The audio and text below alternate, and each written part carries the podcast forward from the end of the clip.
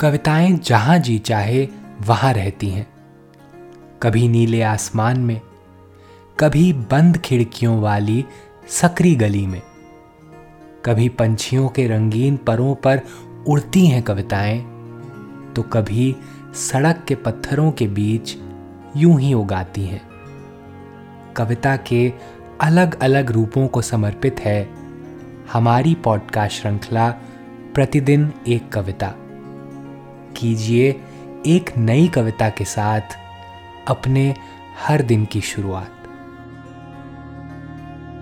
आज हम सुनेंगे राजेश जोशी की कविता पीठ की खुजली, मौलश्री की आवाज़ में। अभी अभी लौटा हूँ, सारे काम धाम निपटाकर। रात का खाना खाकर अभी अभी कपड़े बदलकर, घुसा हूँ होटल के बिस्तर में। और रह रहकर पीठ में खुजली हो रही है। रह रहकर आ रही है इस समय तुम्हारी याद। काम आ सकती थी जनेऊ इस समय, पर उसे तो बहुत पहले ही छोड़ आया पैतृक घर की खूंटी पर। कोई बैलगाड़ी भी नहीं यहाँ कि जिसके पहिए से टिक कर खुजला लूँ अपनी पीठ। जहाँ तक जा सकता है, ले जाता हूँ। खींच कर पीठ पर अपना हाथ। लेकिन ये नामुराद खुजली हर बार और आगे खिसक जाती है मेरे हाथ की पहुँच से।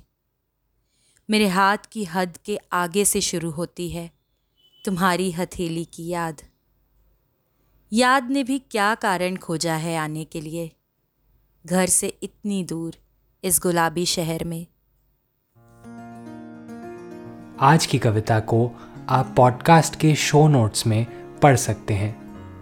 आप जहाँ भी प्रतिदिन एक कविता सुन रहे हैं, वहाँ अपने कमेंट शेयर करना ना भूलें।